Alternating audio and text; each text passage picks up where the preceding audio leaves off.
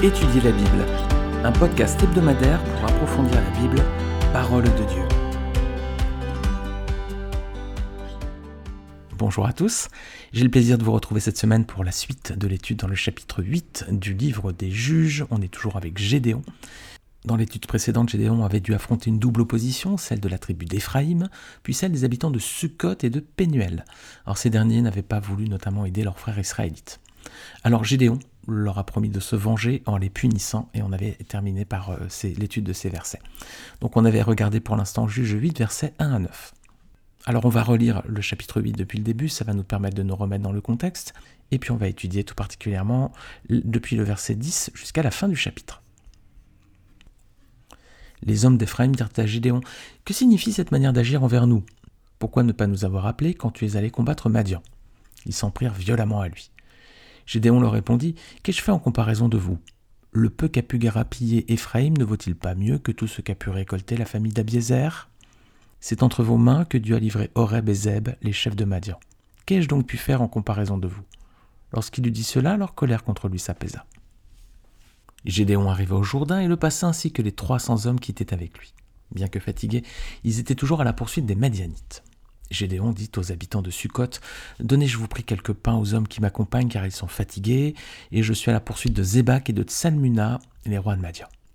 Les chefs de Sukkot répondirent Zébak et Tsalmuna sont-ils déjà en ton pouvoir pour que nous donnions du pain à ton armée? Gédéon répliqua Eh bien, lorsque l'Éternel aura livré entre mes mains Zébak et Tsalmuna, je déchirerai votre chair avec des épines du désert et avec des chardons. De là, il monta à Pénuel et il fit la même demande aux habitants de Pénuel. Ils lui répondirent comme ceux de Sukkot et il leur dit aussi Quand je reviendrai en paix, je démolirai cette tour. Zébak et Tsalmuna se trouvaient à Carcor avec leur armée d'environ 15 000 hommes, les seuls survivants de toute l'armée des nomades de l'Est. 120 000 hommes aptes au combat avaient été tués. Et Gédéon monta par le chemin qu'empruntent les nomades à l'est de Nobak et de Jobéa, et il bâtit l'armée qui se croyait en sécurité. Zébak et Tsalmuna prirent la fuite et Gédéon les poursuivit. Il s'empara des deux rois de Madian, Zébak et Tsalmuna, et il mit en déroute toute l'armée. Gédéon, fils de Joas, revint de la bataille par la montée de Hérès. Il captura un jeune homme habitant de Sukkot qui l'interrogea et qui lui mit par écrit le nom des chefs et des anciens de Sukkot. Cela représentait 77 hommes.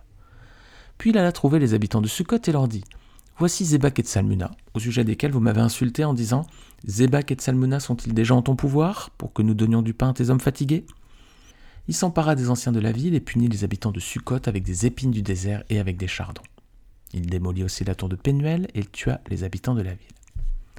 Gédéon demanda à Zébak et à Tsalmuna Comment étaient les hommes que vous avez tués au mont Tabor?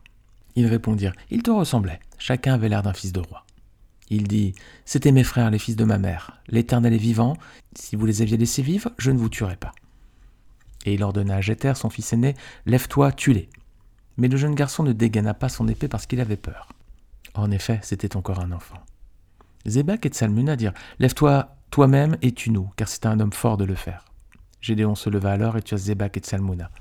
Il prit ensuite les ornements en forme de croissant qui étaient au cou de leurs chameaux. Les Israélites dirent à Gédéon Domine sur nous, toi, puis tes fils et tes descendants, car tu nous as délivrés de l'oppression de Madian. Gédéon leur dit Je ne dominerai pas sur vous et mes descendants non plus. C'est l'Éternel qui dominera sur vous. Gédéon ajouta Je ne demande à vous faire, donnez-moi chacun les anneaux de votre butin. Les ennemis avaient des anneaux d'or car c'étaient des Ismaélites. Ils répondirent Nous te les donnerons volontiers. Ils étendirent par terre un manteau sur lequel chacun jeta les anneaux pris dans son butin. Le poids des anneaux d'or que demanda Gédéon fut de près de 20 kilos et ce sans compter les ornements en forme de croissant, les boucles d'oreilles et les vêtements de pourpre que portaient les rois de Madian, ni les colliers qui étaient au cou de leurs chameaux. Gédéon en fit un épode qu'il plaça dans sa ville à Oprah. Il y devient l'objet des prostitutions de tout Israël et il fut un piège pour Gédéon et pour sa famille. Les Madianites furent humiliés devant les Israélites et ne relevèrent plus la tête. Le pays fut en paix pendant quarante ans, c'est-à-dire durant la vie de Gédéon. Jérubal, fils de Joas, retourna habiter dans sa maison. Gédéon eut soixante-dix fils, tous issus de lui, car il eut plusieurs femmes. Sa concubine, qui résidait à Sichem, lui donna aussi un fils qu'on appela Abimelech. Gédéon, fils de Joas, mourut après une heureuse vieillesse. Il fut enterré dans le tombeau de son père Joas à Oprah, village de la famille d'Abiézer. Après la mort de Gédéon, les Israélites recommencèrent à se prostituer au Baal et ils prirent pour Dieu Baal-Bérite. Les Israélites ne se souvinrent pas de l'Éternel leur Dieu qui les avait délivrés de tous les ennemis qui les entouraient. Ils ne manifestèrent pas non plus d'attachement à la famille de Jérubal, c'est-à-dire Gédéon, après tout le bien qu'il avait fait à Israël. C'est un chapitre qui est assez dense, hein, il y a beaucoup d'informations là. Alors on va regarder comment sont structurés les 35 versets de ce passage. Ça va nous permettre de bien comprendre le déroulé des événements et puis la pensée hein, de celui qui a inspiré le texte. Alors juge 8 peut se découper en 8 parties principales. Verset 1 à 9, on a la querelle donc entre Éphraïm et Gédéon. Ensuite, versets 4 à 9, on a la querelle des habitants de Sukkot et de Pénuel contre Gédéon. C'est ce qu'on a étudié. On a étudié ces passages-là dans la précédente étude, donc dans, l'épisode de podcast de la semaine dernière. Ensuite, versets 10 à 12, on a la capture de Zébak et de Tsalmuna, les deux rois de Madian. Versets 13 à 17, on a la vengeance de Gédéon contre Sukkot et Pénuel. Versets 18 à 21, la vengeance de Gédéon cette fois contre les deux rois de Madian. Et puis versets 22 à 27, on a un cas d'idolâtrie avec cet éphode en or. Enfin, sur la fin du chapitre, on a versets 28 à 32, la fin de vie de Gédéon. Et puis le passage se conclut par les versets 33 à 35. À la mort de Gédéon, on voit que les Israélites retombent dans l'idolâtrie et ils oublient très vite le juge qui les avait aussi libérés. Alors voilà, on a huit euh, parties principales et c'est assez représentatif du comportement du peuple d'Israël au temps des juges. Hein. Voilà, le peuple est persécuté, il crie à Dieu, et puis alors il est capable de livrer bataille contre ses ennemis avec l'aide du Seigneur. Et puis une fois la victoire acquise, bah, il oublie rapidement son sauveur, hein. et puis il retombe dans l'oubli, dans l'idolâtrie, jusqu'à la prochaine épreuve, où il va crier de nouveau à Dieu pour être délivré, le Seigneur va répondre, etc. Il va permettre la délivrance, et puis après le peuple va retourner à l'idolâtrie et dans l'oubli, etc. Est-ce que c'est pas aussi parfois notre attitude, les amis? Est-ce que c'est pas aussi parfois notre attitude? Eh bien, on va regarder ces huit parties donc dans le détail. Alors déjà, verset 10, on voit que, regardez, hein, sur les 120 000 soldats que comptait Madian, regardez combien il en reste. Il reste plus grand-chose, hein, 15 000. Waouh C'était à peu près 10% hein, finalement. Hein.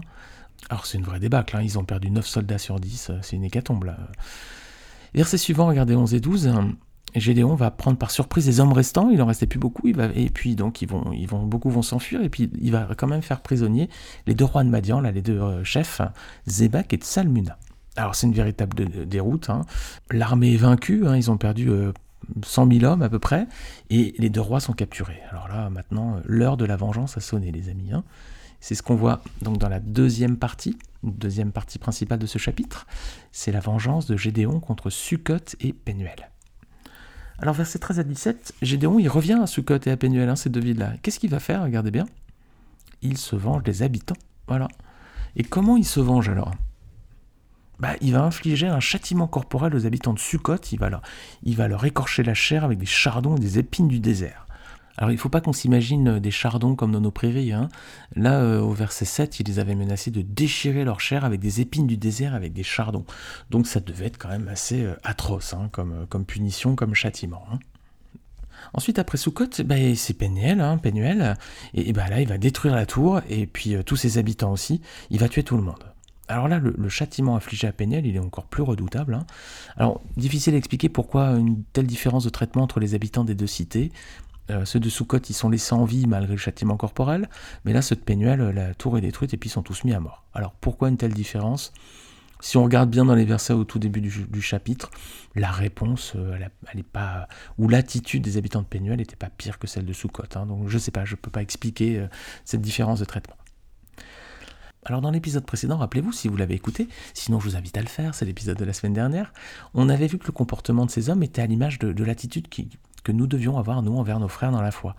C'est-à-dire, bah, contrairement aux habitants de ce côté de Pénuel, c'était de, bah, nous montrer généreux, hein, de ne pas mépriser ceux qui sont dans les épreuves, d'avoir de la compassion, de l'empathie, et puis d'être prêt à partager un peu des biens que le Seigneur nous a donnés avec ceux qui sont dans le besoin et qui demandent. Alors, quel sentiment résume le comportement de Gédéon contre ses propres frères israélites ici hein? C'est de la vengeance, hein même de la cruauté quand même. Hein les châtiments corporels, étaient atroces, là, puis il a quand même tué tout le monde. Si on reprend l'analogie de la semaine dernière, imaginez si euh, avec nos frères et sœurs en Christ, euh, parfois certains nous ont offensés, si on devait les fouetter, si on devait les tuer, Hein, vous imaginez Si on reprend cette même image, euh, ce serait un comportement que le Seigneur réprouverait, évidemment. Hein. Donc attention à cette image ici, euh, lorsque nous avons des conflits avec des frères et sœurs en Christ, euh, sachons pardonner, les amis, ne, pas nous venger hein, avec autant de, cruauté ou de violence que dans cet épisode. Alors troisième partie de ce chapitre, donc c'est la vengeance de Gédéon à présent. C'est pas contre Sukkot et Pénuel, c'est contre les deux rois de Madian. On est au verset 18 et 19 et on apprend que les armées de Madian ont tué des Israélites au mont Tabor et qu'il s'agissait des propres frères de Gédéon. Alors, quelle est la conséquence de tout ça? Bah, Gédéon va demander donc la mise à mort des rois. Hein. Et il utilise donc le, prétexte hein, qu'ils ont tué ses frères dans la chair pour les exécuter. D'accord, bon, très bien. Donc Gédéon dit c'était les frères de ma mère, donc euh, mis à mort. D'accord? Mais qu'est-ce qu'il vient de faire à, Péniel? Bah, il vient de tuer des hommes lui aussi, et en plus c'était ses frères israélites aussi. Hein. C'était peut-être pas les frères de sa mère, mais c'était bien ses frères, c'était bien le peuple de Dieu comme lui. Hein. Donc à Péniel, il vient de tuer euh, toute une ville entière de ses propres frères israélites, et là il dit bah, comme vous avez tué euh, les frères de ma mère, bah, je vous tue aussi. Donc là encore, hein, euh, bon, il faut tuer, voilà, il faut tuer les personnes. C'était ses frères dans la chair, donc il faut tuer les rois de Madian. Mais là, à Péniel, euh, c'était ses frères aussi, hein, israélites, et ça ne l'a pas gêné lui non plus de, les mettre à mort. Bon. Pas extraordinaire dans l'attitude Gédéon sur cette partie-là. Alors versets 20 et 21, bah, c'est pas mieux non plus. Hein. À qui est-ce qu'il ordonne de tuer les deux rois? À son fils. Bon. Est-ce que ce fils est en âge de le faire? Bah non, parce qu'on apprend que c'était un enfant quand même. Alors qu'est-ce que vous inspire cette décision de Gédéon là encore? On pourrait se dire, oui, c'est, il veut apprendre à son fils à combattre, etc. Mais c'était quand même cruel. Hein. Est-ce que vous feriez ça aujourd'hui euh, Vous imaginez euh, dire à un enfant, à votre fils, euh, voilà, mets à mort quelqu'un oh, Ce serait cruel. Même si on était dans des temps, dans ces époques violentes, ça brise le cœur quand même. Alors je sais pas, pas encore une super attitude non plus de la part de Gédéon ici. Alors Zebak et Tsalmuna, bah, ils sont exécutés à présent. Hein. Leur nom va s'ajouter à la liste des autorités tuées par les Israélites à la période des juges, une liste qui commence à être longue à présent. Et on retrouve leur nom à Zebak et Tsalmuna, ainsi que ceux d'autres rois vaincus par Israël. On retrouve euh, cette liste dans le psaume 83, regardez verset 10. On lit les passages suivants. Traite-les comme Madian, comme Sisera, comme Jabin, au torrent de Kisson. Ils ont été détruits en Andorre, ils sont devenus du fumier pour la terre traitent leurs chefs comme Horeb et Zeb, et tous leurs princes comme Zebak et Tsalmuna, car ils disent Emparons-nous des domaines de Dieu. Voilà, c'était des personnes qui voulaient conquérir le territoire d'Israël. Vous avez vu comment ils ont fini. Zebak, Tsalmuna, mais aussi Sisera, qu'on avait l'occasion de voir aussi, tout comme Horeb, Zeb. Voilà, ce sont des, listes d'autorités des peuples ennemis d'Israël qui ont donc euh, péri lorsqu'ils ont voulu euh, conquérir la terre que Dieu avait donnée à Israël. Alors on voit donc que Gédéon s'est vengé à la fois contre les habitants de Sukkot et de Péniel, puis ensuite envers les rois de Madian. Alors on va répondre à cette question. Est-ce qu'il est bon pour le chrétien de se venger, les amis? Est-ce qu'on doit se faire justice après tout? C'est peut-être pour nous, à nos yeux, juste, non? On nous a fait du mal, eh bien il faut rendre le mal. Un peu comme Gédéon hein, dans ce passage. Alors on va regarder trois passages bibliques qui nous donnent la voie à suivre. Le premier, c'est dans Romains chapitre 12, verset 19 parole de Dieu nous dit Ne vous vengez point vous-même, bien-aimés, mais laissez agir la colère, car il est écrit À moi la vengeance, à moi la rétribution, dit le Seigneur. Alors là, clairement, est-ce qu'on doit se venger nous-mêmes? Non. Hein Qu'est-ce qu'on doit faire plutôt? Ben, On doit laisser le Seigneur s'en occuper, finalement. Hein ah, c'est pas toujours facile, hein, visiblement. Des fois, on est un peu euh, dans la réaction. Hein. On, est des personnes qui, qui aimons nous faire justice, après tout. On nous a fait du mal à nous. Ben, le Seigneur nous dit non, laissez le Seigneur agir.